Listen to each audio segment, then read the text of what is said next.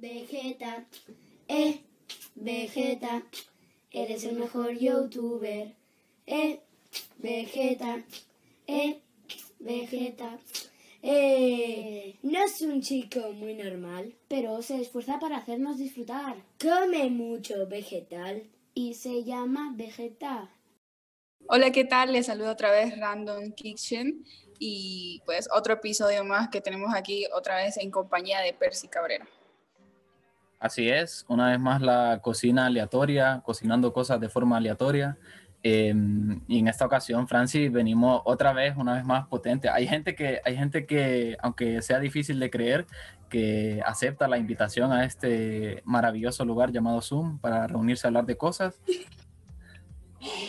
Sí, vos, y, y no sé qué, qué tanta producción en nosotros, vos, de tener invitados. Simplemente increíble. Muy bien, sin, sin más dilación, como se diría por ahí, damos la, el paso a la invitada de este programa, de este episodio. Eh, nuestra invitada se llama Vilma Lagos. Un aplauso, let's go. Uh, un aplauso. Uh, hola. Yuhu. ¿Cómo está? Bien, me alegra. Me, ah, me halaga, me siento nerviosa, de hecho, de estar aquí. Pero qué interesante, qué interesante está toda esta cuestión. Muy bien. Vilma, si, si, si podrías darnos una especie de introducción a tu persona, no sé. Ah. Sí, con las traducciones en inglés, ¿no? Pues normal, soy estudiante, estoy estudiando en la universidad. Relativamente estoy en mi segundo año ya casi, pero eh, tengo veinte años y como el podcast es sobre el arte, diré que vengo dibujando, vamos a ver, unos cuantos añitos desde que estaba chiquita. Pero me metí al internet hace como unos cuatro años ya, entonces jeje, es un poco difícil, es difícil el camino, hay mucha práctica por delante. Y pues eso, sigo una, muy nerviosa. Una, una de las cosas que, que, que creo que se relaciona con uno de los episodios que hablamos acerca de, nuestro, de mi, por ejemplo, de nuestro rumbo hacia periodismo, Vilma, eh, tengo entendido que también vos hiciste un cambio rotundo de carrera, medio, no sé si a medio camino, ¿cómo, cómo, cómo sucedió eso? Porque ahorita estás estudiando. Eh, artes, estoy estudiando pedagogía en artes visuales y estaba en nutrición. Cambio, cambio rotundo. Sí, fue, fue demasiado heavy porque no conocía, sabes que yo no sabía que aquí en Honduras, aparte de animación y diseño gráfico, no tenía absolutamente ninguna idea de que habían carreras sobre arte aquí. Y de hecho es porque pasan todas muy por desapercibidas, pues. Y, y un día sí busqué, me tomé la libertad de buscar durante bastante rato y me encontré que en la U P N tienen la carrera. Que siempre eh, los licenciados la, eh, dicen que es una carrera dividida, pues eh, una mitad arte y una mitad pedagogía. Y definitivamente diré que es lo mejor que me ha pasado porque estaba demasiado mal en nutrición. Estudiar la carrera que no te gusta es horrible. Te, te acompaña ahí, te acompaña ahí. Sí, pero tratar de convencerte de que te gusta, creo que eso es lo más difícil. Sí, me gusta, me gusta, y cuando en realidad es que no tienes otra opción. Pero qué interesante que, que digas eso, porque hay bastante gente acá en Honduras, o bastantes hipotes como que quieren estudiar arte, y por lo mismo que mencionabas, no saben que existen carreras, o, o tal vez están en universidades privadas. Entonces sí. se, se convierte como en un limitante para estudiar sí. lo que quieren.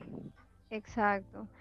Porque también las buenas carreras que uno, uno puede encontrar, pensás, bueno, están en, qué sé yo, Unitec, y no todos podemos pagar lo que cuesta Unitec, o Ceutec, vaya, no nos vayamos tan lejos.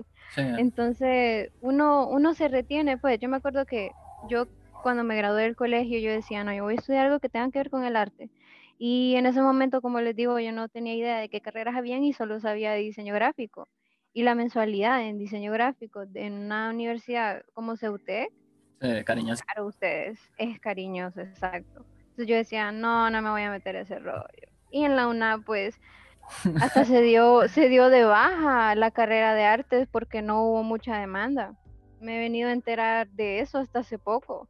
Con razón yo decía, pues, ¿cómo es que hay departamento de artes en la UNAH y no hay carrera de artes? No entiendo.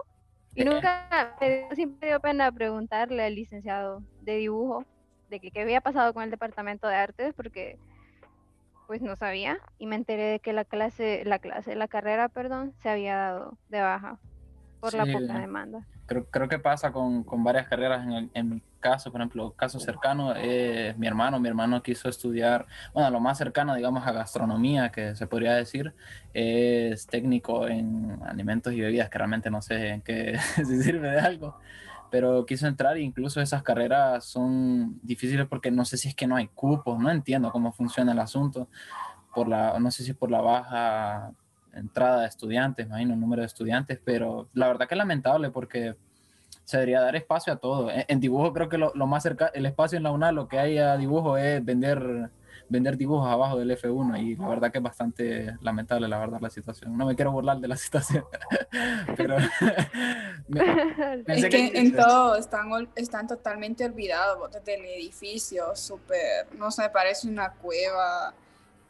¿Qué edificio de la UNAH no parece una cueva, verdad? Pero, sí, no sé, está, está bien olvidado. Y son cosas pues, que deberían de, de prestarle más apoyo. Sí, fíjate que sí, porque diría que con lo que he aprendido hasta ahora, todo depende de cómo la gente visualiza el arte. Y si te fijas, la mayoría, creo que también depende de tu círculo social, pero la mayoría a uno le dan unos bajones terribles cuando le dicen que vas a estudiar arte. Sabes que cuando recién me cambié de carrera, yo estaba feliz, yo estaba haciendo mis últimos trámites y estaba en mis últimas clases de la UNAH, y tengo amigos que están en ingeniería, entonces me encontré uno, y voy a decir que es de ingeniería porque la mayoría son unos malditos, la verdad. Y entonces el man se detuvo a hablar conmigo y yo le conté, no, mira, voy a, porque me, creo que me preguntó sobre las clases, y yo de, me voy a cambiar de carrera a artes. Y me dijo, ah, oh, qué genial, ahí te voy a, a comprar una de tus pinturas cuando estés vendiendo en las esquinas, me dice. Yo de, mm, perdón, insinuó, insinuó que, que me iba a tocar... Eh, hacerle de vagabundo, vendiendo por ahí en alguna esquina. Ah. Me acuerdo que me ofendió bastante, y creo que esa es la mentalidad que tienen muchas personas sobre el arte, lo cual es muy equivocado. Y de paso te hace pensar de que aquí el arte no se apoya en absolutamente nada. Y oh, no puede ser gol. I know that feel. Sí, mire, si no es entre los perros, en este episodio lo siento mucho, está jugando al Madrid y, y va ganando al parecer. Así que, perdón, disculpen a las personas que nos escuchan, pero... no hay una cabina de sonido, aquí no hay presupuesto para cabinas de sonido. Todo acá es ruidos, perros, niños gritando. Sí. Este, pues sí, pues... fíjate que, que I know that feel, porque tipo cuando me pasé a periodismo, e incluso a veces gente de misma de la carrera, como que ese es el feeling, pues, de decirte, cuando te cambias de carrera a una carrera que no sea ingeniería o, o yo qué sé, o de comercio, eh, te dicen, bueno, parece, al parecer has elegido el camino de morir de hambre.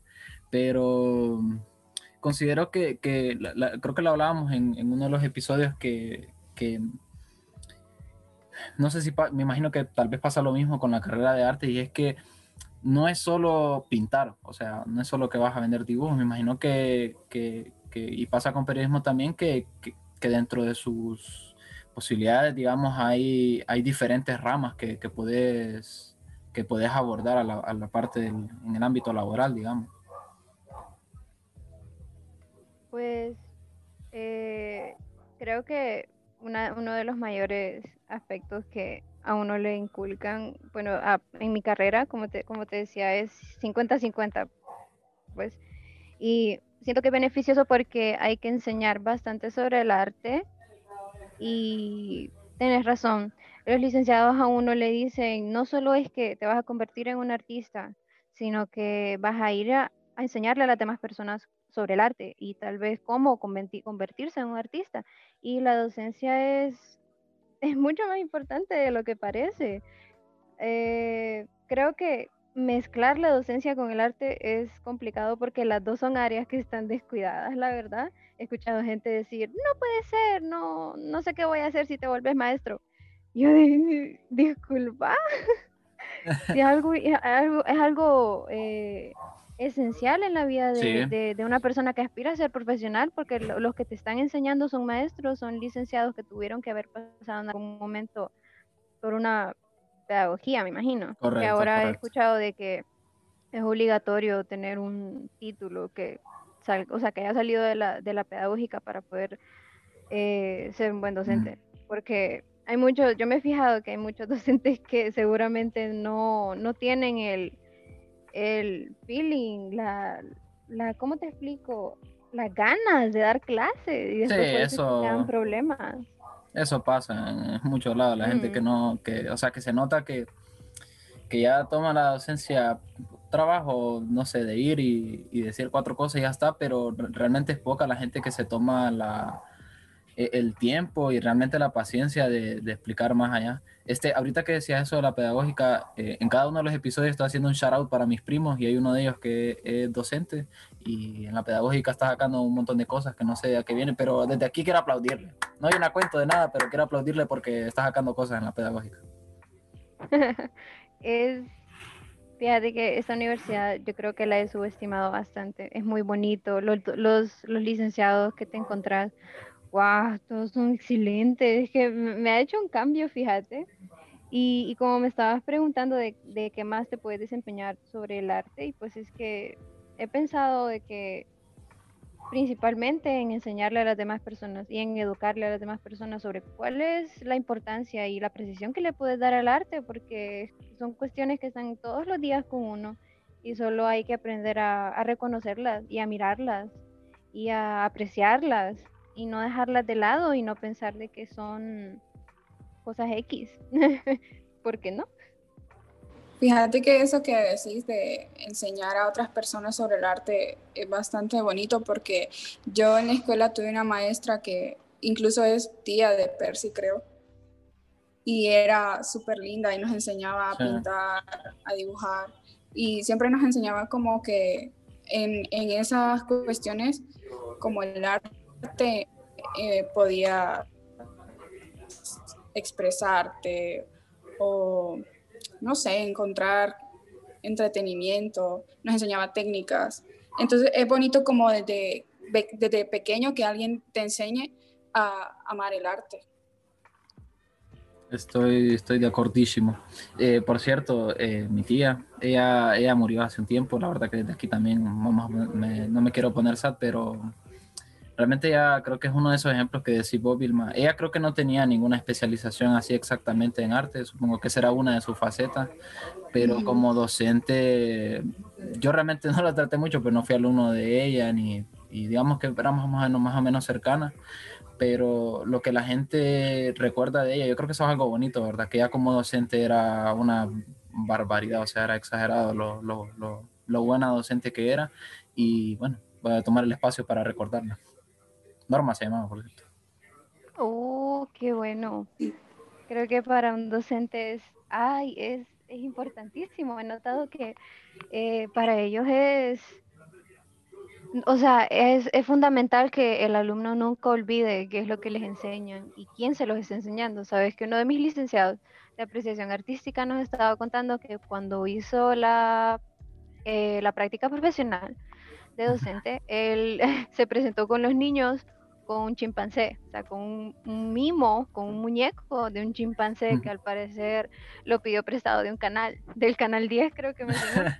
Los niños era como, wow, un chimpancé, y entonces él eh, hablaba por medio del chimpancé y se presentó, yo soy tal y tal y tal, y le voy a dar la clase, y fue bastante creativo y los niños le prestaban atención y le hacían preguntas, y luego a la siguiente clase dice que le dijeron, ¿y el chimpancé dónde está? Y él...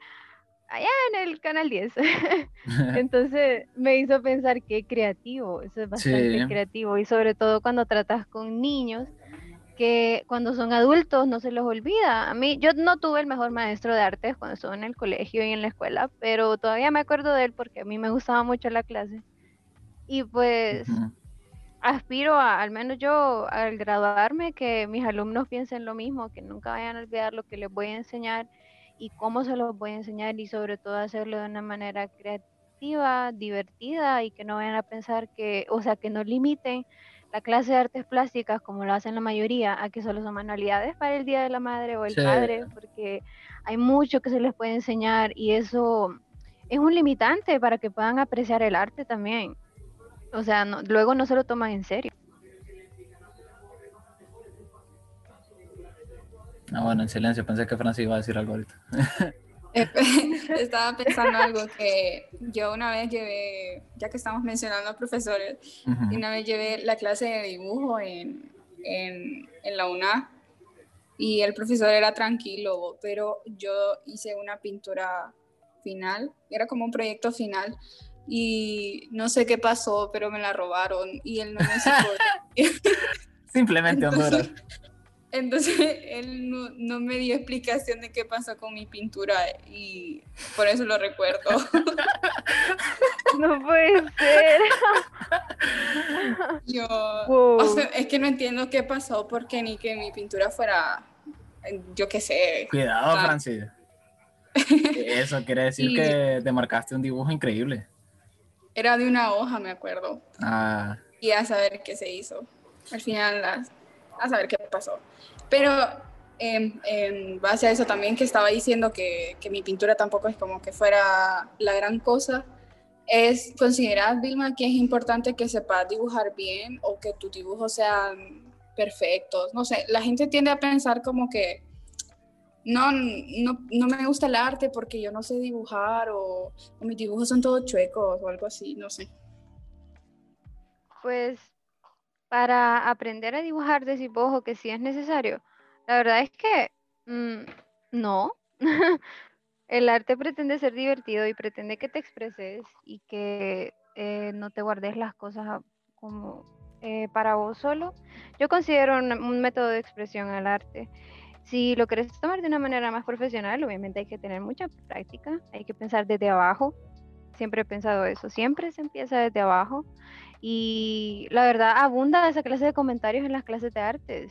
No sé con qué licenciado llevaste la clase de dibujo y pintura, pero uh, yo la llevé con el licenciado Miguel Ángel, creo que se llama. Y pues había un montón de, de, de alumnos que le decían, yo no sé dibujar, Lick, pero yo estoy aquí porque quiero que me enseñe.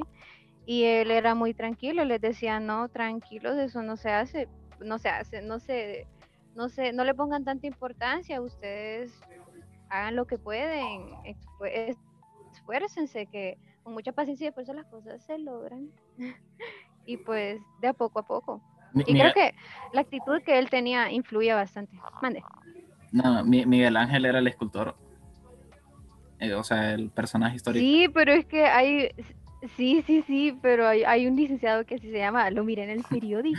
Tomaste, tomaste clase. Es la reencarnación, es la reencarnación de, del escultor. Vilma, por casualidad no tomaste clase en el siglo cuatro antes de Cristo.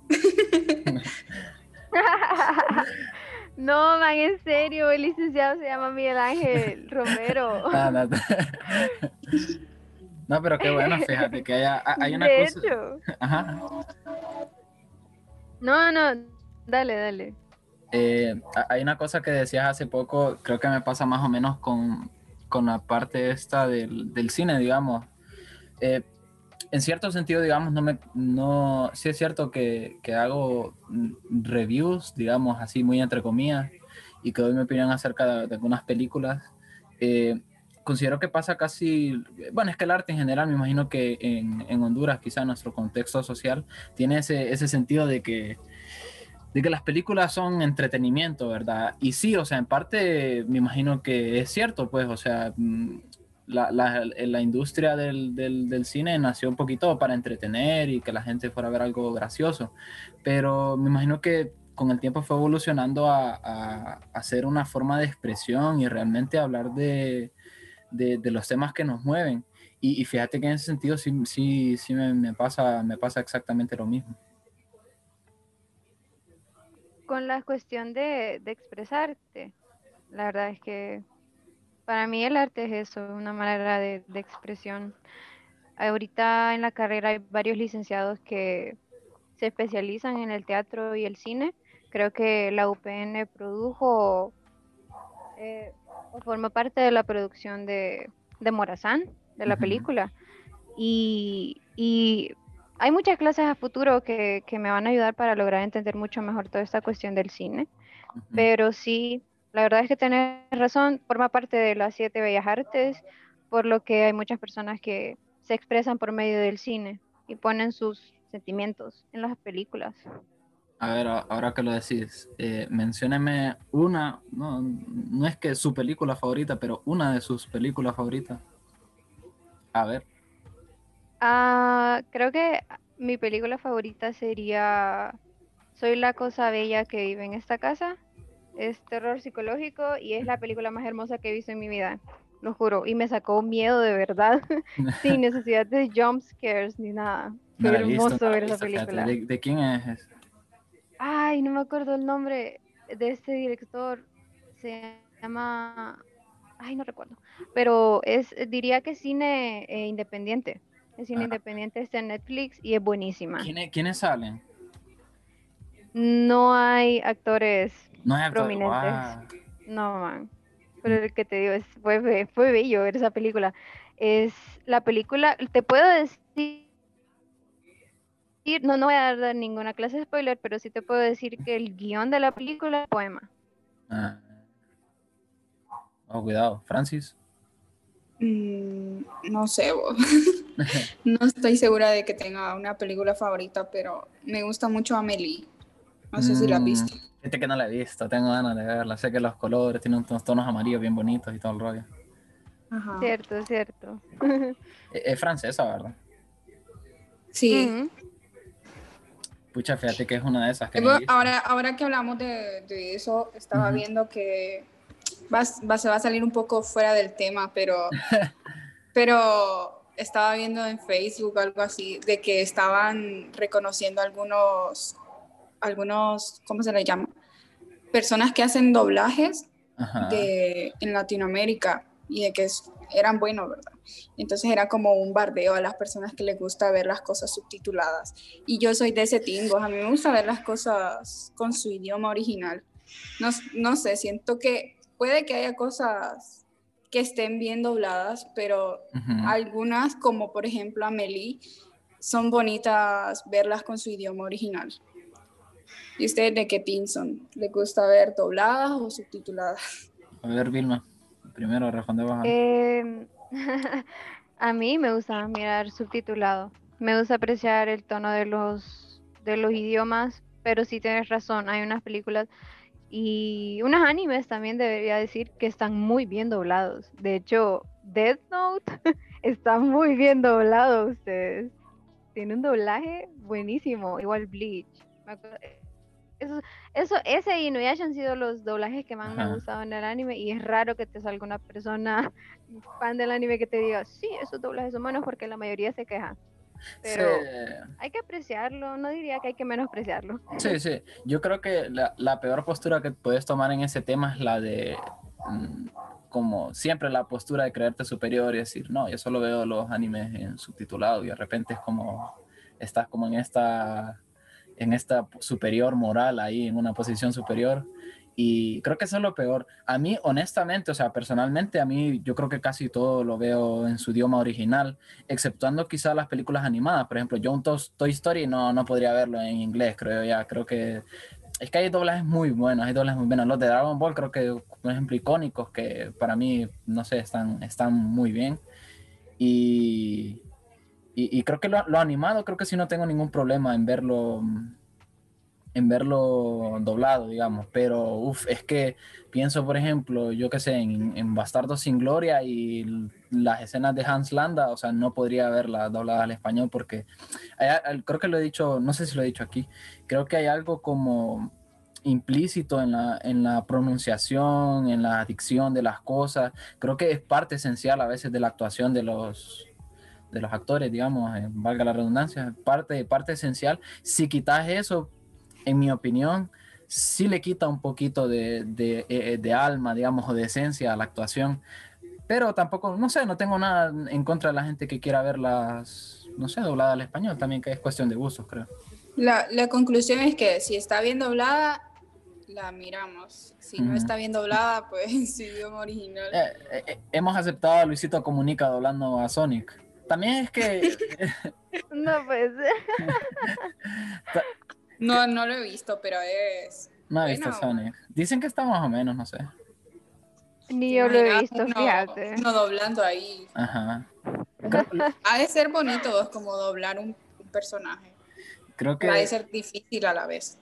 Por eso, por eso mismo que mencionabas de, de poner la expresión, en, en la misma expresión en tu voz. Sí, sí. Uh, sí.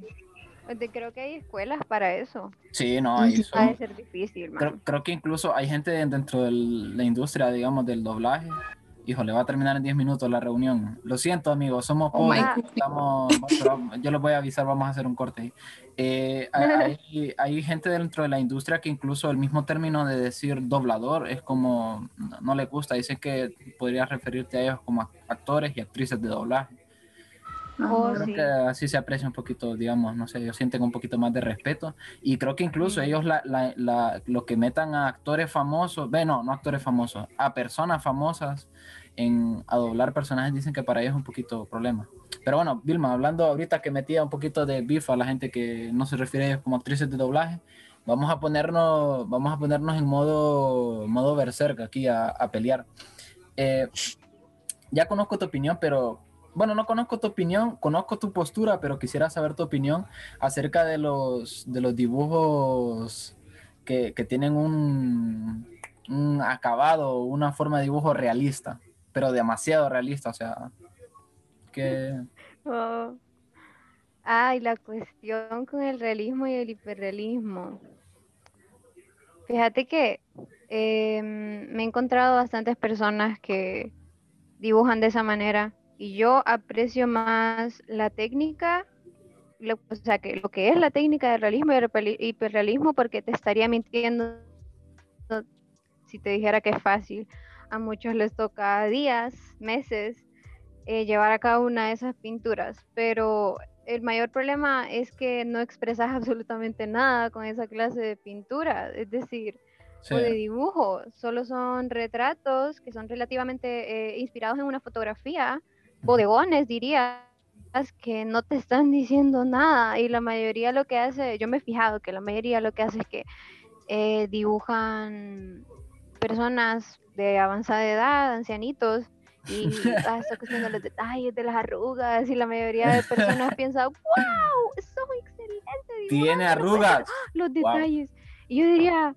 Tiene arrugas, exacto. Wow, tiene arrugas. Y yo, y, y a uno lo hace pensar, bueno, ¿qué es lo que me quieres decir con eso? Que de... Entonces, no, para mí es, un, es una técnica muy aburrida. Difícil, pero bien aburrido. No le puedes sacar absolutamente nada. Y en cuanto a las pinturas, las emocionantes son las cuales les puedes exprimir significados y significados.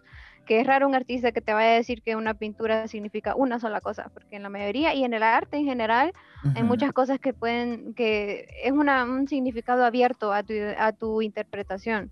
Así es como tiene que ser el arte, y para mí el arte realista y el arte hiperrealista solo no te dan mucha cavidad a que lo interpretes y a que le des esto y esto del significado, porque solo es una cara, una representación de una foto, y ahí murió. A ver, Francis, sí. Que me acordé que también el, el profesor que tenía, que tuve en la UNAH de, de arte, decía que, que un buen dibujo tenías que como que saber, como que saber, ay, no sé cómo decirlo, pero como saber descifrarlo, uh-huh. como encontrar, no, como copiar algo. Es que no sé cómo explicarlo, pero es como que no copiar algo que ya sabes dónde están las luces, dónde están las sombras, sino saber interpretarlo para poder dibujarlo o algo así, no sé. No sé si me, me di a entender. Ah, más o menos, más o menos. Sí, sí. Sí, la verdad, yo sí te entiendo. Lo que sucede pues es que a la hora de, de pintar o de dibujar algo que... Eh, yo me acuerdo que mi maestro de dibujo decía que eh, hacer imitaciones no es dibujar, Yo me acuerdo que me hacía sentir mal porque yo dibujaba monitas chinas de esas fotos que encontraba en Google. Y, y yo las dibujaba tal cual y él decía que calcar e imitar no es dibujar. Y yo, ah, desde ahí yo dije, bueno, está bien, voy a empezar a hacer dibujos que sean míos. Uh-huh. Y una cuestión sobre, sobre, diré que la pintura y el dibujo es que puedes crear algo que sea tuyo, que sea completamente tuyo. Quizá tomando referencias de, de varios lados, digamos. Uh-huh. Tomar referencias e imitar definitivamente no es lo mismo, y eso es algo que hay, de, de lo que hay que cuidarse bastante, porque yo me inspiro bastante de, de varios artistas. Todos los artistas en, estamos inspirados en otros artistas, y esos artistas en otros artistas, pero no es lo mismo imitarlos, pues. Es como... se me olvidó que iba a decir. Esto pasa recurrentemente, Vilma, por favor. No, te iba a preguntar si tenía, si tenías como algún, no sé si se llama estilo de dibujo o una técnica para hacer tus dibujos, como que te identifiquen, porque es como que he visto que cada artista tiene una forma personal de dibujar o de darle un toque a sus dibujos. Sí, fíjate. Yo uso más la acuarela. Eh, siempre dicen que es una técnica difícil por el hecho de que tienes que aprender a manejar con el agua y con el papel, y, y no diré que es fácil porque sí es bastante difícil, pero me gusta la acuarela. Y sí diré que con el año, con los años he desarrollado una clase de estilo de dibujo, diría yo, pero nunca, nunca se queda igual, siempre va evolucionando un poquito, un poquito más. Y de hecho, aquí en mi carrera, eh, yo creo que soy probablemente de las únicas que conozca que dibujan monas chinas, porque todos los demás hacen pinturas. Por ejemplo, mis amigos hacen cosas bien trippy, mm-hmm. súper interesantes. No sé si ustedes conocen a, a la Casa de la Alondra. No sé si siguen esa cuenta, no, pero... Híjole. Y él con otro amigo que también se llama Alejandro, los dos hacen arte super trippy y es increíble lo creativos que son. Tengo otra amiga también que hace pinturas bien, pinturas sobre ropa, uh-huh. y ahí llego yo con mis monitas chinas y como que hola. Entonces cuando, cuando hago trabajos para los licenciados sí me siento un poquito... Mm, porque es mi estilo de dibujo, pues, pero sí espero que en el futuro llegue a, pues, desarrollar con otras técnicas. Tengo una de las chicas que, de aquí que más me inspiran, se llama Maggie, está en Instagram como Maggie Art, ajá. y ella, ella fue la que me, me impulsó a que me hiciera una cuenta en Instagram. Entonces, una vez le pregunté, yo creo que, con, o sea, ella empezó haciendo, eh, con, dibujando con tinta. Esos eran los primeros dibujos que ella subía, y un día dejó de hacerlo y comenzó a pintar más con colores, después a hacer más en digital. Entonces yo le pregunté que eh, por qué había cambiado tanto de estilo, y ella me dijo, creo que no he cambiado mi estilo, lo que pasa es que lo estoy llevando a otros horizontes, como para decir, ¡ah, ruido! como para decir... Eh, Quiero, alcan- quiero alcanzar más técnicas, más espacios, no me quiero estancar en un... Mm. Está guapo. No sé qué... La atacaron a Vilma, el monstruo del ruido. Espérate que me acordé de, de que nos íbamos a ir a pausas comerciales, todavía no es tiempo. Queda, sí. queda un minuto. Si quieren, ahorita cortamos y nos volvemos... Bueno, vamos a cortes comerciales de churros, Diana. Corte comercial a, la wow. pub- a publicidad de, bueno, de C R siete, pues. Por pre- Free Fire. Sí, así es. C R siete está con Free Fire ahora. Eh, ya regresamos. When she was just a girl, she expected the world would flow away from her reach, so he ran away in her sleep. Regresamos de nuestras pausas comerciales con Churros Diana, y, a, y ahora como estamos buscando que Diana nos patrocine, le vamos a preguntar a Vilma cuáles son eh, su top cinco de Churros Diana. Wow, uh, a ver, diré que los gustitos tal vez, esos son de Diana. Let's go, sí, sí. Bueno, no sé de Diana, sí. Pero... Los deditos, bueno, tal vez. Churros de, Ay, ¿de, churros de dos pesos. Vale, vale, vale cualquiera de tres lempiras. Ajá. Decimos Diana por decir una marca, Vilma. Puedes decir cualquiera de dos o tres lempiras. Ah, sí. Pues entonces, los taquitos, ustedes. Hay unos que son, uy, los deditos. Hay unos que son unos taquitos. Uf, me acuerdo que antes habían unos que eran de pizza. Eran muy ah, raros. Era pizza, eran... muy bien, muy bien. Esos eran súper ricos. Y unos que son unas manitas también. Esos me gustan. Esos son gustitos, creo. Los gustitos, ajá. Aunque un... tengo... ¿Mm? No, no, dale. No, lo siento. Es que tengo, ay, tengo, un, tengo una historia sobre esos churros. Y es que cuando yo estaba chiquita, comí demasiados... Estábamos de visita en, una, en, en la casa de mis tíos de, de Cortés y comí demasiados de esos churros porque ellos tenían una pulpería. Y yo me acuerdo que me, me escabullí y comí, comí todo lo que pude y terminé vomitando todos los churros. Y ahora sí, mi abuela cada vez que me mira comer colorante es como que tener cuidado, te vas a enfermar. Ya no me dan ese daño, pero sí, creo que la que quedó con el trauma fue mi abuela, porque vomité todo, man. Ay, no. La, la muerte por churros creo que no está tan mala, ¿verdad? Una muerte por churros. Muerte por chuchería. ¿Te imaginas? Jovencita muere por ingerir churros con demasiado colorante. Eh, no lo recomiendo. Una nota para nosotros. A, a nosotros nos serviría esa nota. Eh, creo, me lo, sirve. Me sirve. Es que nosotros le hemos hablado, Vilma, y hay algo acerca del periodismo que es un poquito, o sea, roza un poquito turbio. Lo tétrico y lo turbio. Así. Y es que una vez un licenciado a nosotros eh, nos daba la asignación Que, que teníamos que, que ir a la morgue y conseguir una nota de ahí. No sé si escuchan los perros de aquí, Dios mío. Como quisiera patear a un perro en este momento. No, hombre, más. Eh, el asunto es que... No, deténganlo. no, no, no pateo perro. No pateo perro. Te pateamos nosotras. Ajá. Siento, dale, continúa. Bueno, el caso es que el licenciado nos decía que, nos, básicamente nos decía que teníamos que alegrarnos cuando hubiera muertos, porque eso significaba que nosotros teníamos trabajo. ¿Qué tal? Bro, re... se muere bueno. Vilma, nosotros hoy comemos. No, mira, mi, mi papá trabaja en una, en una funeraria, so muy cercano a eso. Exactamente, no, se muere alguien, hoy se come, mami. Hoy come, hoy comemos nosotros y come la familia de con, con, lo, con, lo del, con lo del COVID tuvo que haber, tiene que estar potente el asunto entonces. Man, la verdad es que pensaba hacer unas publicidades ahí que después me pedía opinión y era como que, papi,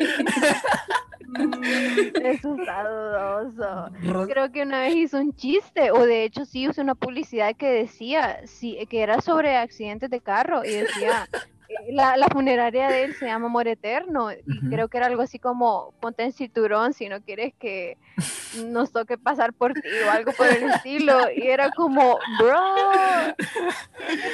pero, pero, pero en serio, ¿la publicó en algún lado o solo tipo salió en redes sociales? Y en su Facebook. Let's o él go. La leyó de alguna funeraria. Bien. Pero sí, man, esa es la buena publicidad. Pero qué tétrico. Qué tétrico que les toque hacer eso. Sí, sí, pero ya nos decía eso y nosotros como, bueno. Aparte de perturbador, supongo que es un poco realista porque ni sí. modo. Es, es, que... es que es la real, es lo que es lo que, como el, el creo que sería el, el, la imagen de March en la que dice es verdad pero no debería decirlo. O, oh, sí. O hay como planes, ¿verdad? De que puedes comprar tu tu ¿cómo se le llama? Tu tumba. El ataúd. Eh, tu el terreno. Ataúd. Uh-huh. También, tu terreno. También. Que te, creo que ya te, ya te pueden venir parando comprando tu, ajá. tu, tu terreno. Vilma, ¿nos conseguía, ¿nos conseguía algún código de descuento? ¿O cómo? La verdad, lo que, lo que está genial pues es la cremación y es la que mata dinero, diré. Mm. La cremación es otro pedo. Yo quisiera que me cremaran. Igual, igual, yo creo que sí. Que te tiraran en, como abono en un árbol, mejor. Eso te iba a decir, que cuando es que nos convirtamos en abono.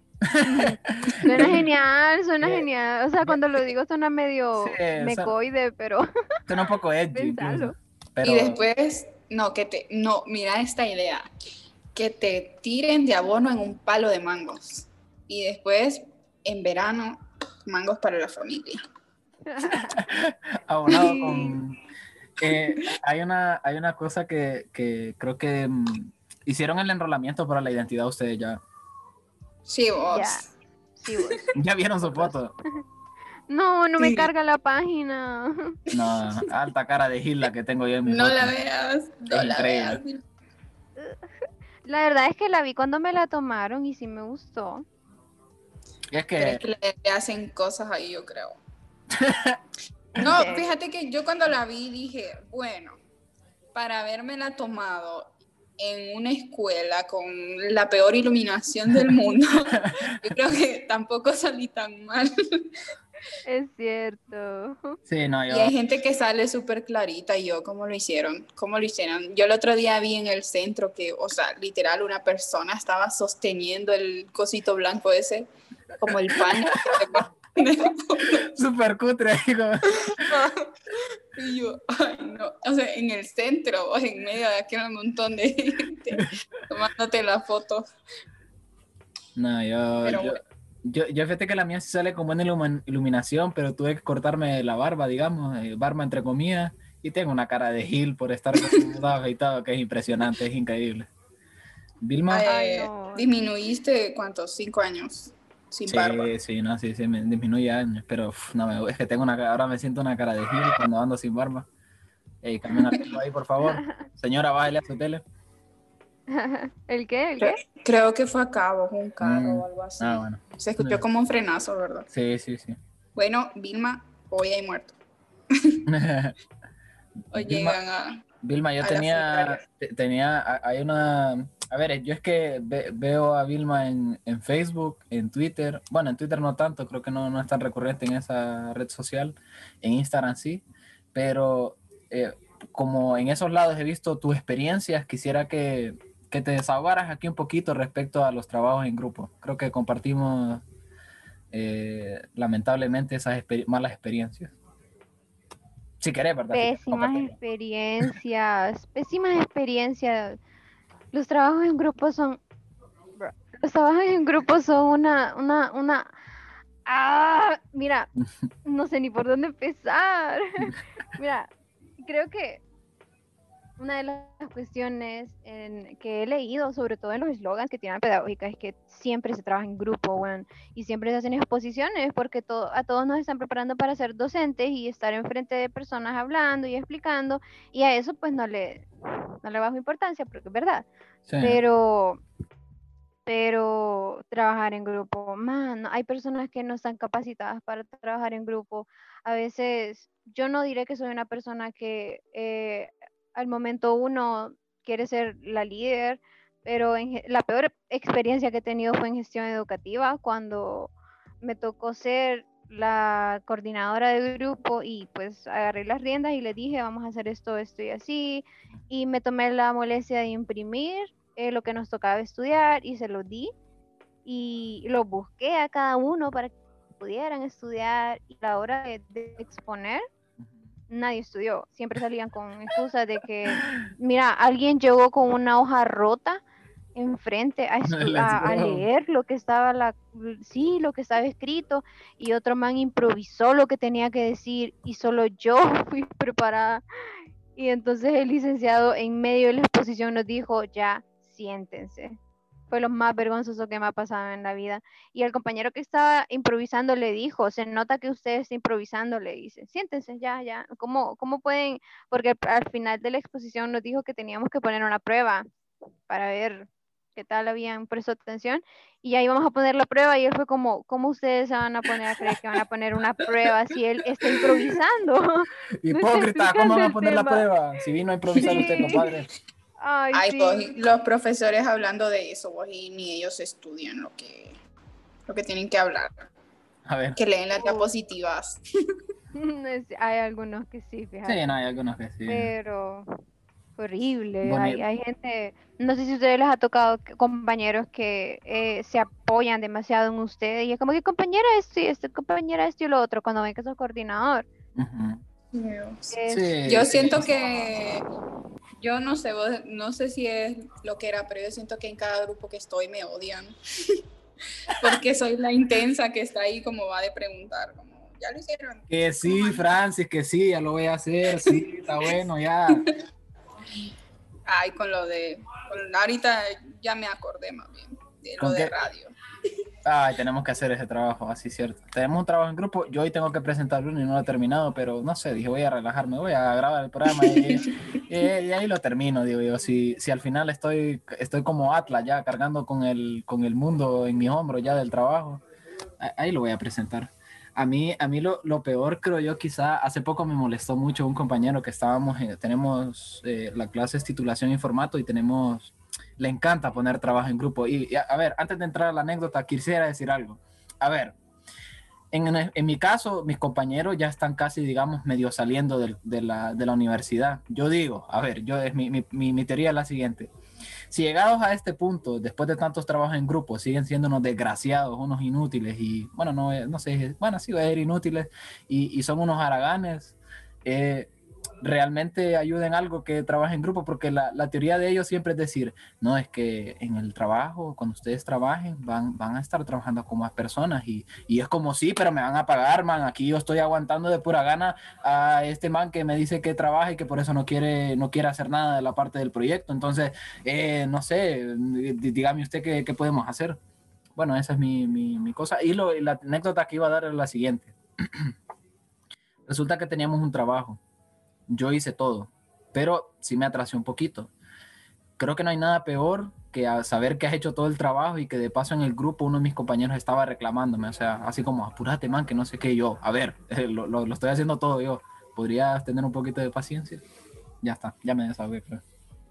¡Qué descaro! Sí. Debería estar agradecido que hiciste el trabajo en lugar de estarte presionando. ¡Ay, no! O es, o es como ese tipo de gente que le envías el, les envías el trabajo uh-huh. y les decís revísenlo, si hay algo malo y lo podemos cambiar y, y a último momento te están diciendo sí. como los errorcitos, como ya no lo puedo cambiar más. Ah, porque bueno, ven, eh, ¿por, ¿por qué me decís dos horas antes de la entrega que tengo esto malo aquí? Sí, un desastre. No, de, definitivamente lo de los trabajos en grupo yo a día de hoy todavía no entiendo muy bien. Y realmente creo que lo, los tres que estamos respecto a lo que dice Vilma y Francis, creo que los tres tenemos como ese feeling de admin, ¿va? De tomar control de la, de la situación cuando hay trabajo en grupo. Pues cuando, cuando, es muy, cuando es muy necesario te diré que sí, porque a veces, puta, a veces querés hacer una tarea bien, man, haces que querés hacer una exposición uh-huh. bien y tus compañeros no hacen nada. Y es como que fíjate que, tengo que hacerlo hace poco, yo estuve, estuve en un grupo que es lo contrario, porque hace un tiempo nos dejaron una tarea y, y, y tipo nos habíamos, habíamos dicho que íbamos a dividir las cosas, pero de pronto vino un man y dijo, yo ya lo hice, entonces como no, bueno. no, ah. sab, no, no sabía cómo sentirme al respecto, porque es como es como que el man, no sé, se creía Superman o algo así, porque todos, no sé, como que no nos dejó espacio, como que él consideró que los demás no éramos capaces de hacer. Sí soy, yo dije, sí soy. Bueno, me da igual, di, dije yo, ¿verdad? Pero esta vez dije, porque el punto fue que él dijo, bueno, yo hice la mayoría y ustedes hacen un último punto, todos, ¿verdad? Ajá. Y entonces vine yo y dije, ah, bueno, está bien. Y, y de, de lo que íbamos a hacer nosotros, elegimos el mejor. Y tipo, yo mandé mi parte y todos dijeron, no, eso está bueno, eso está bueno. Y los demás no mandaron nada, entonces como, what? Los cogemos por default, como nadie más presentó nada. Eh, está bueno el de Francis. Entonces, no sé, yo quería que fuera más justo, de que sí. todos hiciéramos algo. Mm. Y no porque... Porque, porque pensarás que los demás son incapaces, y eso me parece un poco feo también, como de como de de, de delegarte todo y... yo, yo, yo quisiera estar de acuerdo, por lo menos que ayuden en algo. Yo quisiera estar de acuerdo al cien por ciento con eso, Francis, pero lamentablemente, o sea, lo siento, no digo que esto sea algo bueno, pero fíjate que en algún momento, lo admito, quizá he llegado a pensar algo así, fíjate que he dicho, es que mis compañeros no tienen buen gusto y, y ni los conozco quizás. y, y... No, sí, pero o sea, de por lo menos decirles que hagan algo, pues, para que les cueste un poquito, no ah, regalarles tu trabajo.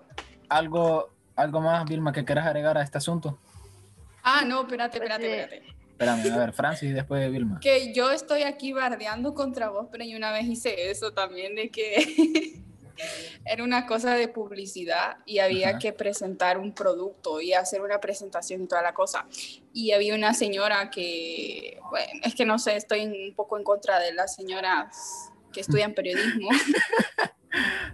Pero yo dije, sí. esta señora va a ser un desastre. Entonces yo dije, no, sí, hágala.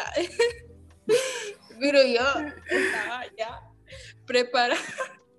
Para decirle, no, está feo. Yo ya estaba preparando la presentación que iba a sustituir. Entonces yo, cuando ella me la mandó, es como, eh, sí, solo le voy a hacer unos pequeños cambios y la transformé toda. No. Pero es que era un wow. desastre. Mejor le hubiera dicho que no.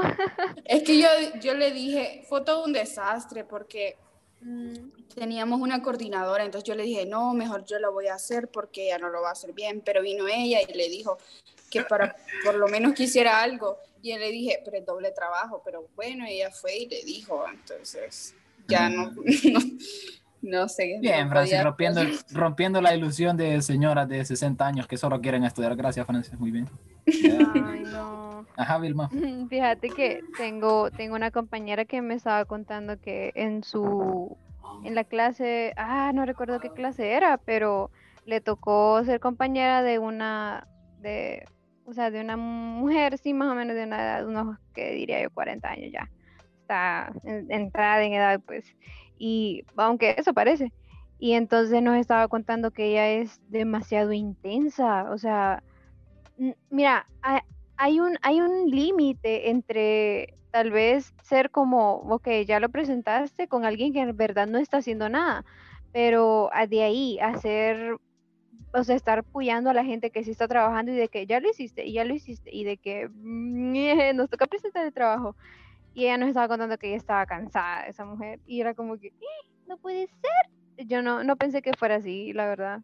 Y, y en, en cuanto a lo del trabajo, de estarle presionando a la gente de lo del trabajo, yo diría que hay que hacerlo y no hay que, no hay que hacerlo con miedo si son personas que en realidad no están haciendo nada, man.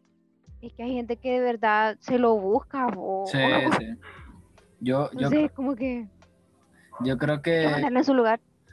Sí, sí, no, a, a mí es que me cuesta eso, fíjate, también me cuesta como, por ejemplo, hacer el típico de, bueno, si no trabajaste, no te apunto, me cuesta, fíjate, pero y hay, otro, hay otro aspecto también de los trabajos en grupo, y es que a, tampoco quiero aquí ponerme como que soy súper responsable, realmente creo que una de las cosas que no me gusta trabajar en grupo también es como que uno, yo tengo mi tiempo, por ejemplo, y momento en el que sé que voy a trabajarlo, voy a trabajar las cosas, pero con los trabajos en grupo, a veces cuando no me toca ser, digamos, el líder, digamos, o coordinador, eh, tengo que ajustarme al tiempo de ellos y no me gusta, fíjate. Sí, es complicado eso. Lo, respecto a las señoras, lo que Lo que decía Vilma también es eso, como que a veces quieren intensidad, intensidad. Ser tus mamás o yo no sé, un modo bien sí, extraño, man. Como de meterte presión. Doña, no Pero, me agarre el brazo, no soy su hijo, por favor. Ey, o, de que, ¿sabes? o de que te quieren sermonear, como, ay, en mis tiempos. Ok, boomer, le digo. Qué incómodo. No sé si, miren, a mí sí ya sé que he dicho que, o sea, en, un, en una situación muy, muy necesaria uno se vuelve líder. En mi caso porque soy tímida, pues, y es, a veces al principio se me hace complicado ser la líder, pero, mira, en apreciación artística me tocó un grupo de exposición, eh, con, éramos solo mujeres, pero la, la chica, la que le tocó ser coordinadora, se apoyaba demasiado en mí. Y era como que, compañera, me puede hacer esto y me puede hacer lo otro. Y cuando iban a hacer reuniones para quedar en cómo íbamos a exponer, quedaban en un solo relajo. Y me acuerdo que yo me quejé bastante de eso y estoy segura que Percy lo vio porque me quejé sin, sin dar más en Twitter. Sí. y, y, y era como que estaba cansadísima de que me hubieran puesto a hacer un trabajo hiper largo porque íbamos a hablar sobre el teatro. Y ustedes pareciera que aquí en Honduras el teatro no se apoye y lo que pasa es que el teatro es caro, la verdad, ir a una obra de teatro te cuesta, eh, porque hay que pagar, o sea, es un arte que el licenciado de el licenciado que me tocó en apreciación artística, él es mimo y él es, eh, ha dirigido eh, obras de teatro también, y él nos estaba diciendo que el teatro es un arte que no lo vas a encontrar las mismas actuaciones siempre. No, sí. No es lo mismo que en el cine, por ejemplo, sí, sino sí. que en el teatro son, exacto, son eh, son plays, iba a decir, son obras que se ponen una vez en la, eh, o sea, lo vas a ver una vez y después a la siguiente vez, aunque sea la misma obra, no la vas a ver de la misma manera, no siempre se va a actuar igual. Entonces me tocó investigar sobre cuántas casas de teatro hay aquí, que son un montón, la verdad. Cuántos eh, cuántos teatristas hay, y fue fue increíble. Ustedes no, yo no sabía que había tanto de aquí.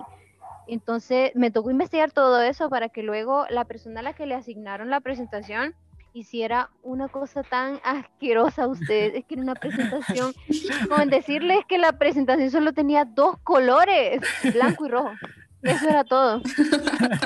Y eran, ay, no. sí man, te lo juro, y solo eran, ¿cuántas? Eran diez páginas para un tema, y del cual a mí me habían salido como catorce, quince páginas solo de lo que yo investigué, y la verdad me terminé peleando con esa man, y no, no le dije nada a la coordinadora porque no me quería meter a pedo con ella, pero sí me dieron ganas de decirle, relativamente esto es tu culpa por no asignar bien las cosas, sí.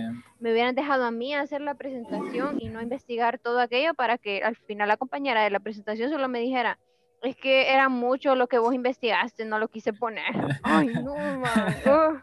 Creo que es lo peor, el tiempo invertido, ver lo que no se toma en cuenta. La, la hizo mientras estaba en el baño haciendo caca, eso. No, Vilma, aquí, aquí, aquí está sacando todo, toda la bilis, Vilma, te, está bien, te, como método de, terap de terapia. Pero hay, hay, eso es lo feo, que hay coordinadores como de que piensan que ser coordinador es solo delegar, cuando en realidad es organizar de forma equitativa el trabajo para que todos hagan algo y lo hagan bien. Y, y respecto a las presentaciones, es como lo que yo me pregunto a veces, porque hay tantos recursos hoy en día como para hacer uh-huh. bonitas presentaciones. Sí. Hay tantas aplicaciones que ya, ya sí. te dan los, las plantillas y todo eso. El, el Genially lo han usado ustedes, no sé si lo pronuncian bien. Genially. No. no. El, que, el que más me gusta a mí usar es, es Canvas. Bueno. Ah, Canvas también está guapo. A mí también, a mí también. Eh, yo con ese Genially creo es que... Es mi salvación, para... Canvas. Para una, para una presentación de una clase, sí me tocó, y fíjate qué buena plataforma, lo que pasa es que es en línea, no sé si siempre ocupas internet para presentarlo, pero son súper, hay animaciones y de todo el feeling, la verdad que es muy adelantado, por ejemplo, a PowerPoint, me hace sentido. Bueno, es que sí, hay mucha vos. gente que la verdad no está preparada. Sí. Eh, en la, aquí hay... Bueno, en Bellas Artes me estaban contando de que en Bellas Artes ellos llevan una clase, me parece, que les les, eh, les enseñan a poder crear buenas presentaciones. Ojo. Les sí, a audiovisuales también. Yo tengo una clase que se llama... Eh, ¿Cómo es que se llama esta clase? Ay, técnica de audiovisuales, creo. Y nos enseñan todas esas clases de cosas. Entonces... Yo pienso que esas clases no solo deberían ser de artes, sí. todas las carreras deberían tenerlo, porque a nivel, o por lo menos que sea un curso más, o un diplomado. Una clase optativa o algo así. Ajá, porque a nivel, a nivel universitario tenés que tener un... Sí. Tenés que por lo menos saber usar PowerPoint. Una buena presentación, sí, sí. Sí, y hay gente que de verdad no puede, y eso es... Aparte de lamentable, es vergonzoso.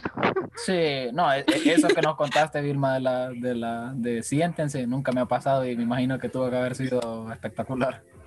Bueno, una vez sí, no, más o menos nos pasó de que, no sé, no sé si te acordás que estábamos exponiendo uh-huh. y, y tipo el profesor preguntó algo y una misma del grupo nos ah, contrató. Sí, sí nos pasó. Y, sí nos y por pasó. Cierto era una señora.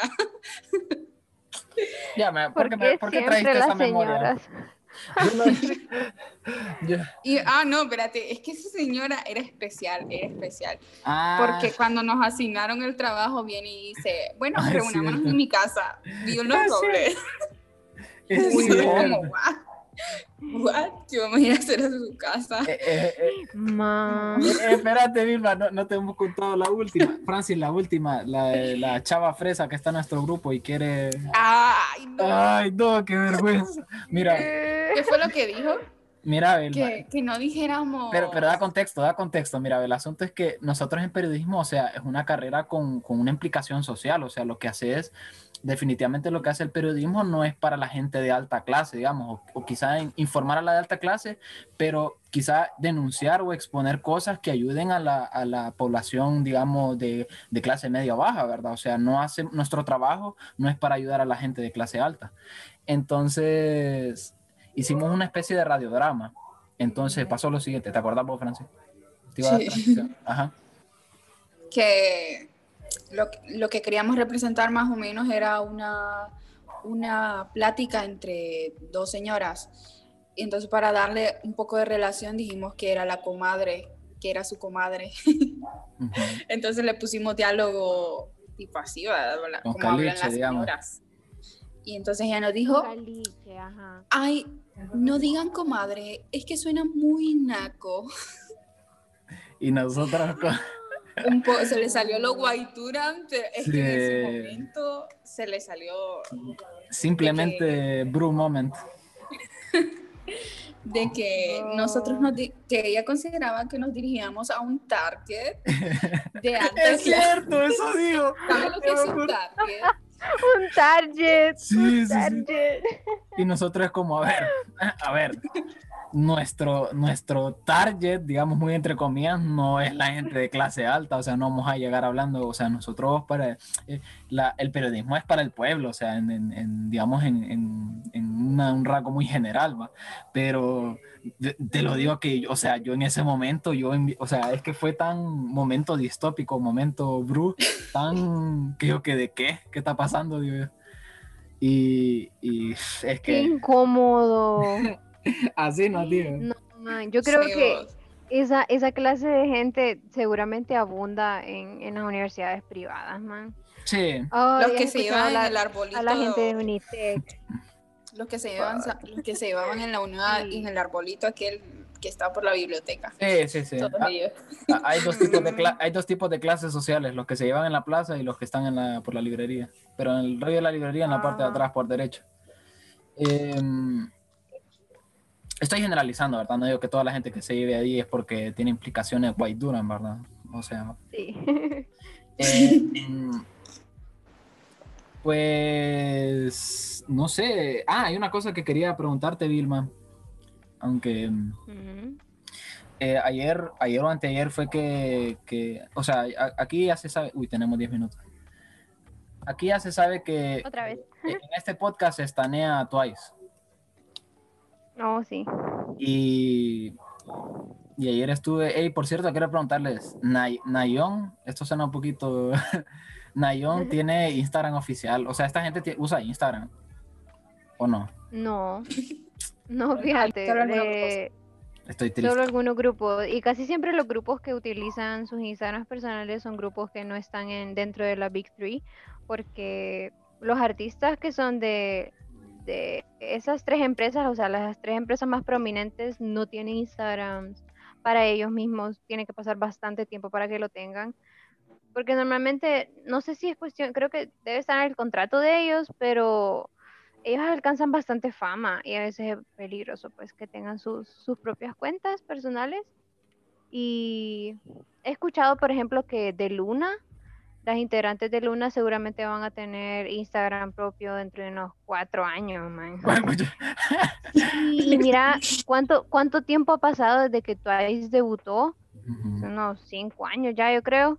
Y todavía no tienen Instagram propio, todas comparten el mismo Instagram. Nah, y eso ya nah, creo que es cuestión de la empresa. Nayeon no tiene Instagram. Pero Déjenme será eso. También igual tipo como rollo de que... Hay unas que van a tener más seguidores que otras y para que no haya problemas internos entre ellas o algo así, no sé. Aunque pelearse por seguidores es un poco loco. Creo, creo que esos problemas siempre hay, fíjate. Sobre todo con sí. las líneas. No y más si que... Ajá, y que, y que Nayeon, Nayeon es como una de las más reconocidas de Twice, una de las y favoritas. Fíjate, es la, es la voz principal y siempre tiene la mayoría de líneas. Por ejemplo, mira, el yo centro, soy Momo. Sí, es el centro. Y yo, por ejemplo, yo soy Momo, Stan, mi bias es Momo, uh-huh. y ella no tiene líneas, man. No tiene líneas, no. A mí nadie me va a decir que tiene, porque no tiene. Y, y ella, sobre todo, las casi siempre las miembros japonesas y sobre todo Momo, son las que casi nunca tienen líneas, man, o Suyu. Y las que siempre tienen, las que tienen, siempre, siempre tienen líneas, perdón, son las miembros coreanas o Nayeon, ya, de por último. Nayeon sí. y Ojo, ojo ahí a lo que nos está diciendo Vilma acerca del mundo del K-pop, ojo, cuidado. Eh, Creo que, que Percy y yo somos Nayeon Biaset, entonces. Hey, sí, no se quejan. Solo yo puedo ser Nayeon, vaya aquí, por favor, conseguite. Solo yo. No, solo solo yo. yo no sé, yo tengo varias ahí. Creo que todas me gustan, pero mis favoritas son Nayeon, eh, Dahyun, no sé si lo estoy pronunciando bien también, Dahyun y no sé, todas. Yo a eh. todas las quiero. Yo, yo hubo un momento en el que, voy a contar mi momento decisivo en el que dije, wow, pongo en situación, ya lo dije la vez pasada, pero creo que lo vuelvo a decir, Fancy es la mejor canción de este universo, y, y me pone muy feliz. Fancy es épico. Y hay una, hay una parte en la que, va a sonar raro, voy a intentar no reírme, hay una parte en la que Nayeon señala a la cámara y sonríe, y yo en ese momento yo dije, wow. Me ha flechado. Yo dije aquí, cuidado. Sonrió a la cámara y volteé a ver y yo dije... Así que... ¿Vos, vos tipo, ¿es para mí? Así es como... Así, este es el paraíso, dije. Wow. Te flechó, te escogió. Este momento divino. Momento divino. eh, sí, yo... Ah, te entiendo. Ajá, ibas a agregar algo, Vilma. Ah, espérame. Sí. Ajá, ajá, dale. Algo y te corto. Eh, respecto, respecto a lo que del, el, en el que creo que te comenté en Facebook, sí amigos, uso Facebook, perdónenme, perdónenme, lo uso.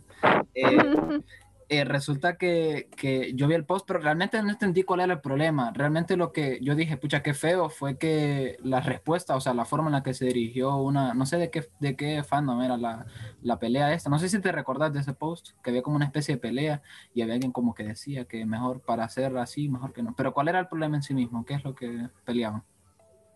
Eh, de unos tweets. Ajá. Era, ay sí, ay, es que hay mucha gente, mira, todo, todo, supongo que todo se remonta cuando en verdad se creó el K-pop, que el K-pop se creó allá por los dos mil, que de hecho la palabra se creó en los dos mil y fue por Lee Soo Man, porque cuando en los noventa se estaban empezando a crear, creo, creo que las boy bands, era como un feeling ahí bien raro, no me acuerdo cuál es el nombre de la primer boy band que salió coreana, pero... Lee Soo Man quiso como intentar comercializar el K-pop y la primera solista que salió del K-pop fue Boa. Ella es, mm. es la reina, man. Todos me suena sabemos de algo, que... Me suena algo que le... Creo que hoy leí algo acerca de ella. Uh-huh. Escuchala, la música de ella es increíble, man. Boa es, creo que es hasta, es hasta eh, mano derecha de Lee Soo Man, yo creo, tiene un puesto bastante prominente en S M Entertainment porque ella fue la primera solista y ella internacionalizó relativamente el K-pop. Entonces, si no hubiera sido por ella, es verdad, el K-pop no estaría donde está hoy. Y la mayoría de ARMYs o las B T S stands piensan que con el boom que ha tenido B T S, que nadie lo va a negar, que empezó desde el año pasado, dos mil dieciocho más o menos, y el año pasado, nadie va a negar que se ha comercializado mucho más el K-pop, pero si, si no hubiera sido por los aportes con anterioridad de las bandas y los solistas, por ejemplo Rain, que Rain fue un solista de J Y P Entertainment, de la impre, empresa donde está Twice, Rain, también Big Bang, que todo el mundo conoce a Big Bang, todo el mundo conoce a Girl Generation, entonces dependiendo de cada generación del K-pop, te vas a dar cuenta que cada uno aporta, pues. Si hay sí. muchos B T S están, dicen que B T S son otra cosa, ellos no son K-pop, y la verdad es que tienen relativamente todo para hacer K-pop, man. O sea, ay, empezando con que Dynamite es la mierda más generalista. El, ay, es lo más K-pop que yo escuchaba en el planeta, y hay muchos que dicen que no es K-pop y es hueón, solo escucharlo. Oh, oh, me da, me da un como ataque. Eh, lo, lo, lo gracioso de eso, supongo que después de tanto tiempo, o sea, que estaban incluidos durante el género de K-pop, de repente que ahora quieran como estar, como para qué vas a salirte, o sea, no sé, no, no, no sé, dentro de su... No tiene nada de malo, o sea, ser parte de, de, de, de K-pop, supongo. Porque esa actitud de, no, quiero, quiero que me reconozcan como otra cosa.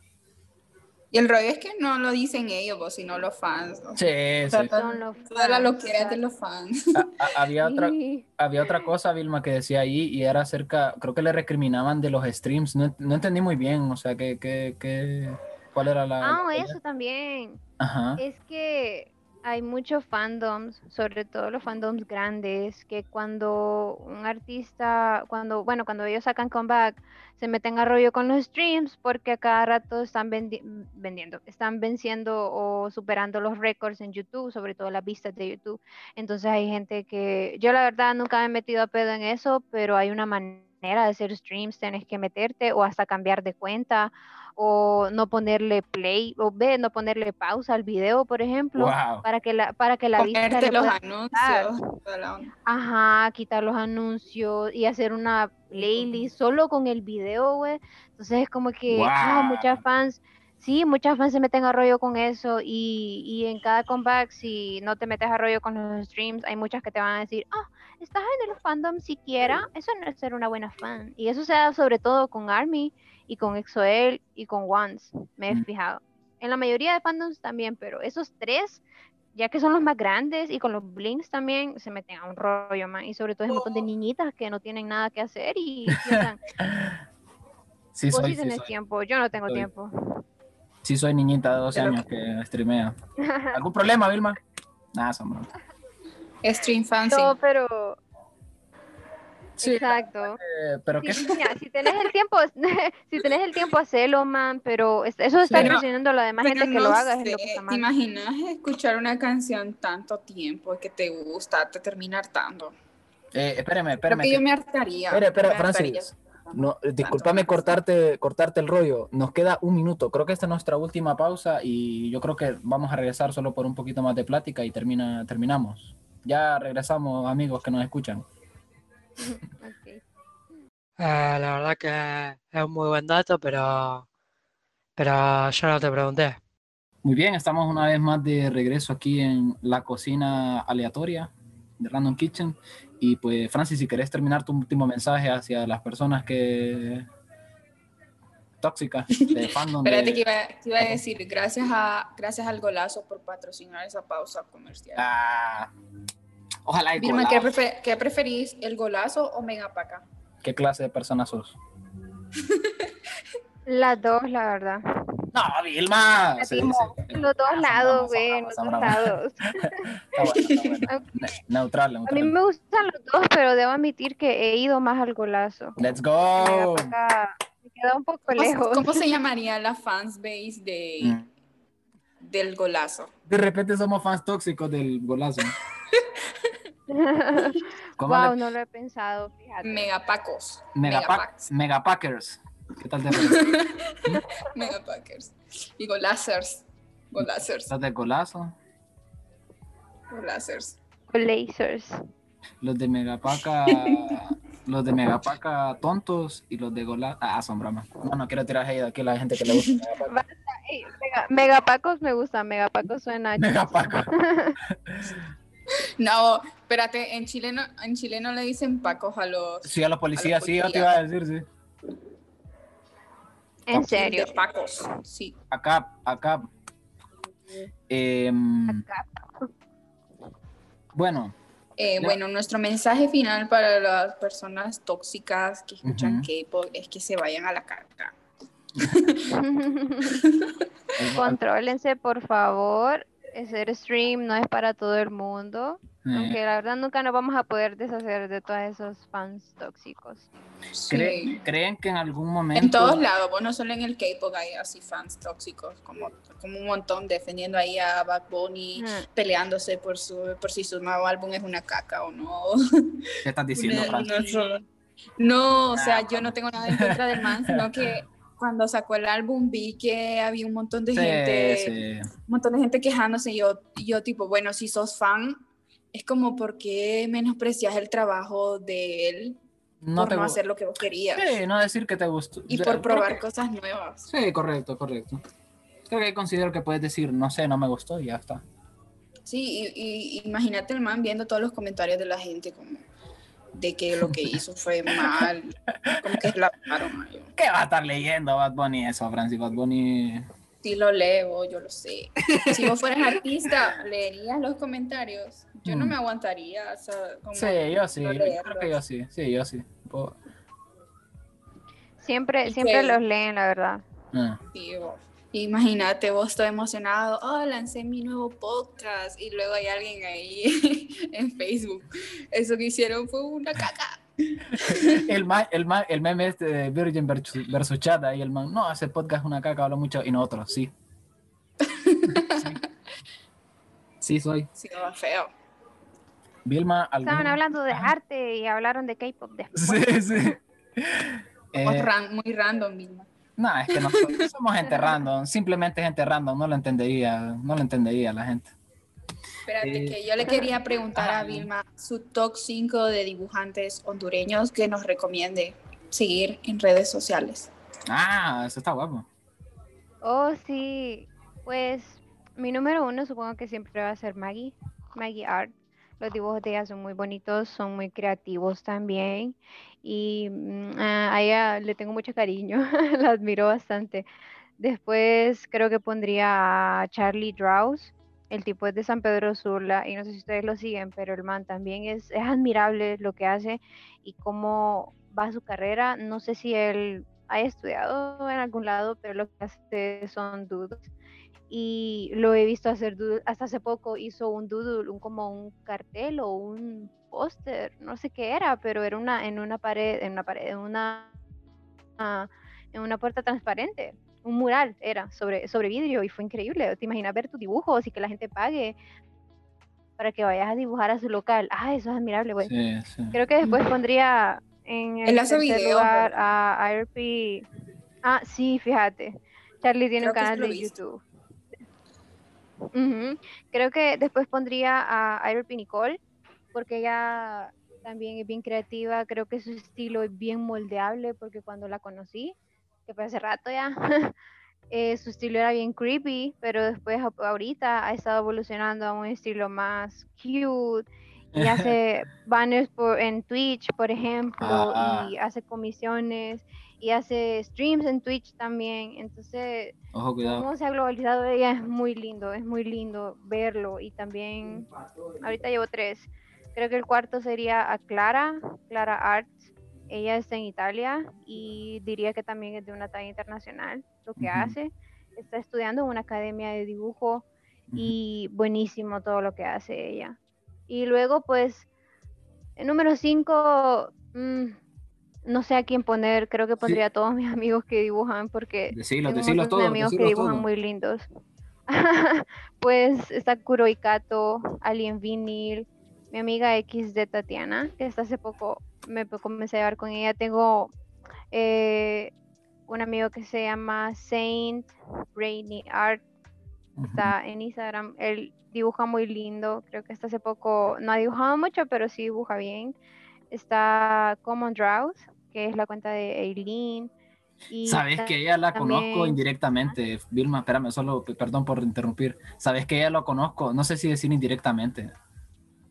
Eileen. Sí, mira, ve, ella es, mira, yo hubo un momento cuando estuve en el colegio que nos íbamos en un bus, ella vive aquí en Tiloarque, entonces yo me iba en, al, al colegio en un busito de aquí de, de, de aquí de la colonia. Yo creo que cuando ella estaba en la escuela, porque estuve en el Club de Leones, Eh, se iba ahí, o, no sé si estoy flashando raro, pero me parece que sí, y, y creo, creo que fue compañera de mi hermana, fíjate, en la escuela, ojo, cuidado, a la, a la, cómo está interconectado el mundo, ya está detrás toda mi aportación, seguí Vilma, por favor. Ah, uh, Eileen es súper linda, ahorita, eh, quiero decir que apoyen su tienda porque su gato se enfermó, el gato se llama Félix, y ahorita la tienda de ella se llama Brand New Shop, B N Shop, y um, ella tuvo que recrear su cuenta, es decir, tuvo que eliminar la que tenía y perdió Híjole. como, sí, perdió como unos mil seguidores más o menos, y pues las cuentas, la, la venta obviamente le ha bajado y ahorita su gato se enfermó, entonces les invitaría a que la sigan en su cuenta okay. para que la apoyen un poquito ahí, vende ropa muy bonita y es una, es una diosa para hacer marketing y para hacer publicidad, porque ella está estudiando marketing, creo, o algo algo con uh-huh. algo que tenga que ver con, con, la, con la cuestión de hacer publicidad y le queda bellísimo. Entonces su tienda es muy bonita y le diría que la vayan a seguir. Y también okay. dibuja bien, perdón. También, bueno, la última de mis amigas, a ver si no estoy olvidando a nadie, es Gomi Nene. Ella es mi bebé, es, es la más chiquita del grupo y dibuja muy bonito, tiene un estilo bien caricaturesco, tiene... La verdad es que tiene buena, buena base para poder ser... Eh, para poder hacer cómics más adelante mm. o algún manga. Entonces, uh-huh. en, sí, en, en, en Instagram sale como Gomi Nene. Entonces, para que la vayan a seguir si en caso quieren. Voy a... Sí, esos son los artistas que yo quiero destacar, aunque hay muchos más. Muchos sí, más. Sí. Quizá, fíjate que, no sé si es muy complicado, eh, me pasas las, las cuentas, los, los nombres y los pongo en la descripción quizá del, del, porque el podcast este se sube a Spotify, así es, somos, estamos en Spotify, cuidado, cuidado nos comemos el mundo, ¿verdad? Cuidado, cuidado. Primero, cuidado. Primero estamos nosotros y luego está B T S. Cuidado, si no nos streamean no son fans de nosotros, ¿va? Eso luego quiero decirles a los que nos escuchan. eh, pero sí, fíjate, quizá Vilma es un... Si tenés el tiempo y, y querés, pues podemos recopilarlos y, y poner ahí lo, lo, los, las cuentas en, en la descripción de, de Spotify y, y, y pues, pueden seguirlos. Creo que a tu cuenta, Vilma, te vas a ir y tu cuenta no vas a spamearla aquí un poquito. Ah, pues... Solo que... Ay, es que me, me, me, me da pena. Pero bueno, salgo como Cat is a Flower. No pregunten de dónde salió el nombre, no mentira, es de una canción, por ah, si acaso. Bueno, no. La preguntaron. Es de una canción, la canción en realidad se llama Love is a Flower, pero solo se lo cambié por cat, ya, oh. Porque me gustan los gatos. Y antes mi username también traía la palabra cat.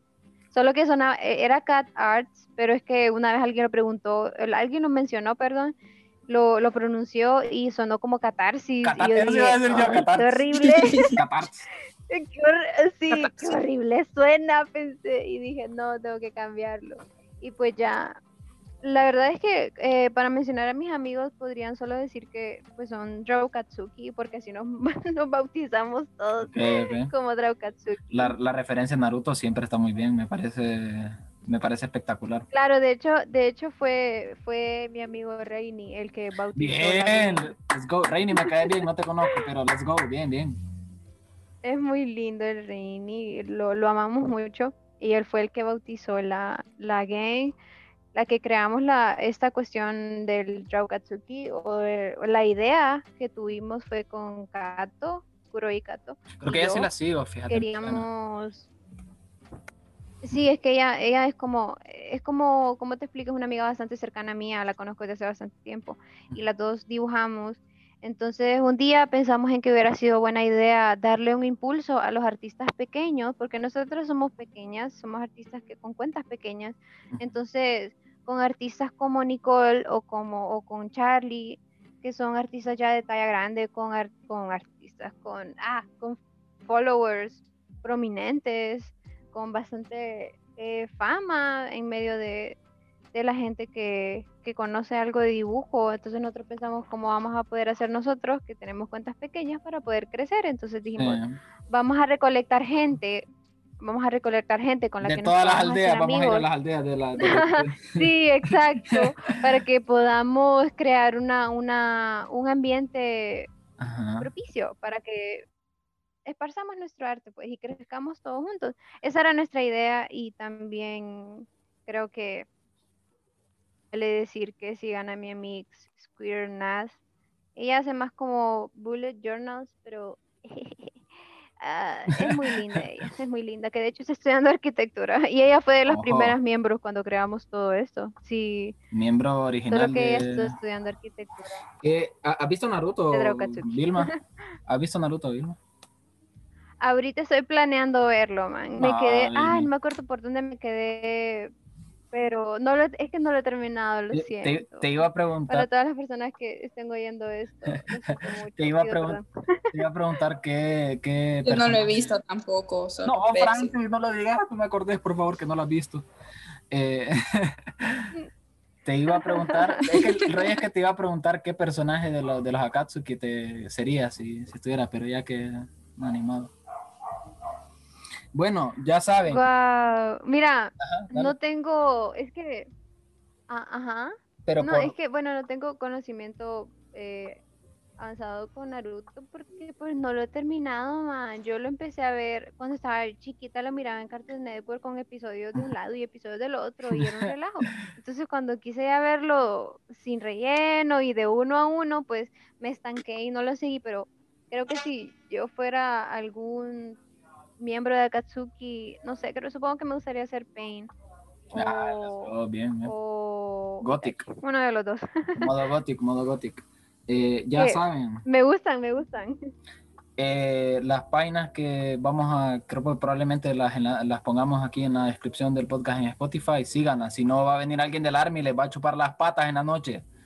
Eh, a menos que les guste que les chupen las patas, en ese caso pues está bien, sigan su petiche. Ah, perdón. No me están cosas tan turbias.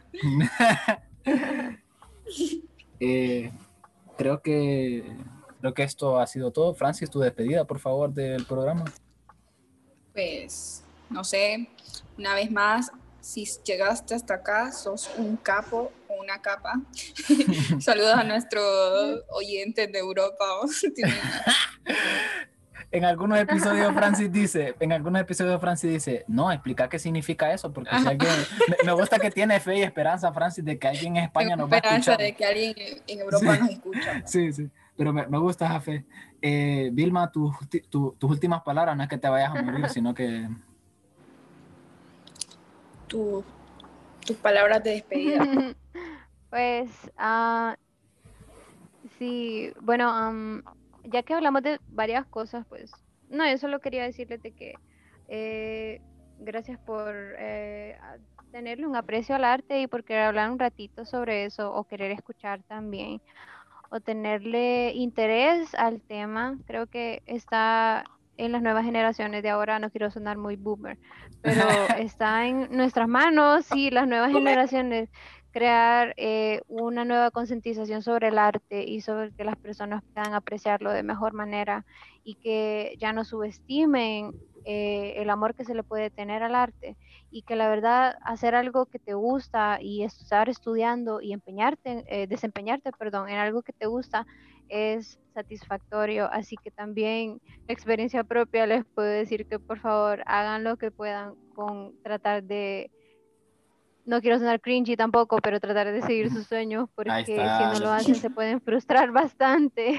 No. Es bastante frustrante y, y pueden pues eh, herirse en el camino, entonces traten de hacer lo que les gusta y que sobre todo no se avergüencen de decir que les gusta el arte, porque no debe ser algo que te llegue a avergonzarte, debe ser algo que digas con orgullo que te gusta y que te gusta hacerlo, y que también uh, espero en un futuro lograr dejar una marca en, en las personas que me escuchen o las personas que, que, que aprendan pues de lo que les estoy enseñando, ya que no, no se trata de eso.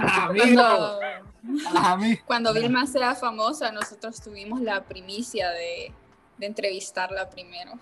Vilma, y este, y este discurso que te sacaste aquí un poquito de la manga, increíble, ¿qué está, qué está pasando? Pues ahí, ahí, ahí Simplemente, simplemente hablando desde el corazón. Simplemente. Eh, algo, algo que pueda ser inspirador. ¿Te, te gustó, Vilma, tu experiencia aquí? Ahora es el momento en el que puedes decir, no, la verdad que no sirve esto. Ya. Me ha gustado, sí me ha gustado. Está interesante, muy entretenido. Creo que ya a ratos no me reía o no pasaba un buen rato. Eh, yo de hecho no hago muchas llamadas con mucha gente o no hablo con muchas personas de esta manera, así que ha sido muy divertido y gracias por, por tenerme en cuenta. Muy bien, let's go. Un logro más. Un logro Te más. Amo, Vilma, por prestarnos sí, tu sí. tiempo también. Gracias por, por tomarte el tiempo de, de venir Porque aquí. Podrí, este. Yo creo que podrías estar tomando una siesta ahorita. Dormir por la tarde. De hablar ay. con nosotros. Sí, ma. Dando anime. Sí, sí, podría sí. estar. Acobijada porque está haciendo frío también. Uy, Muy qué frío, frío que está sí. haciendo. Tegucigalpa eh. en dieciséis grados. Estamos en modo, modo frío, modo congelador. Hey, por cierto, ahorita que, que tengo estos últimos minutos para hablar, eh, vean Snowpiercer, peliculón, peliculón. Bueno, se lo recomiendo a ustedes y también a la gente que nos escucha. Eh, la penúltima película que miré. Llevo buena racha hasta este momento. Quiero felicitarme a mí mismo porque he aguantado. Quiero...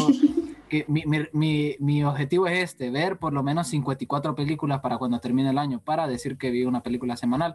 No es tanto por los números, sino que quiero proponerme eso para con, consecuentemente saber que, o sea, quiero ver cine. Además, además del objetivo este de los números, quiero, quiero ver cine. Entonces, pues bien, un aplauso. Denme un aplauso, por favor. Aplauso para Percy. Felicidades a Percy. Felicidades. Ah, muy bien. ¿Qué tan ególatra hay que ser para pedir un aplauso para mí? Bueno. Eh, bueno, creo que esto ha sido todo por hoy. Eh, en este momento, Vilma, si querés decir adiós, todos decimos adiós. Adiós. Adiós. Adiós. Puros Teletubbies. Lamentable ahí el adiós. adiós. Adiós, amigos.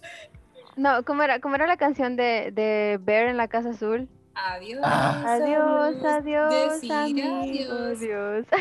No vi la casa, no, no vi la casa. Nos veremos pronto, pronto. Ya. No puede ser, eso, eso es peor de que sí, yo creo. no haya visto Naruto, sí, no puede ser, entonces ya no puedes juzgarme, pero sí, sí, ya lo, no puedes. Lo siento, lo siento, gente. No, no te sabes nada. la canción esa, vos. Es que ni, pero, ni siquiera, ni, ni siquiera, ni siquiera lo, lo vio. El oso en la gran casa azul. No, no, sé que existe ese, o sea, soy consciente es de, que, de que es, pero no, ni modo, perdón. Lo siento, gente, perdónenme. Deshonra. Desgracia. Bueno. Pues sí, adiós. Cuatro Estás veces. funado. Bueno, Queda funadito, amigos, mi rey. Muchas gracias. Adiós, adiós, adiós, adiós, adiós, adiós, adiós. Adiós, adiós, adiós. adiós. adiós. Me retiro, pues. Adiós, adiós, adiós.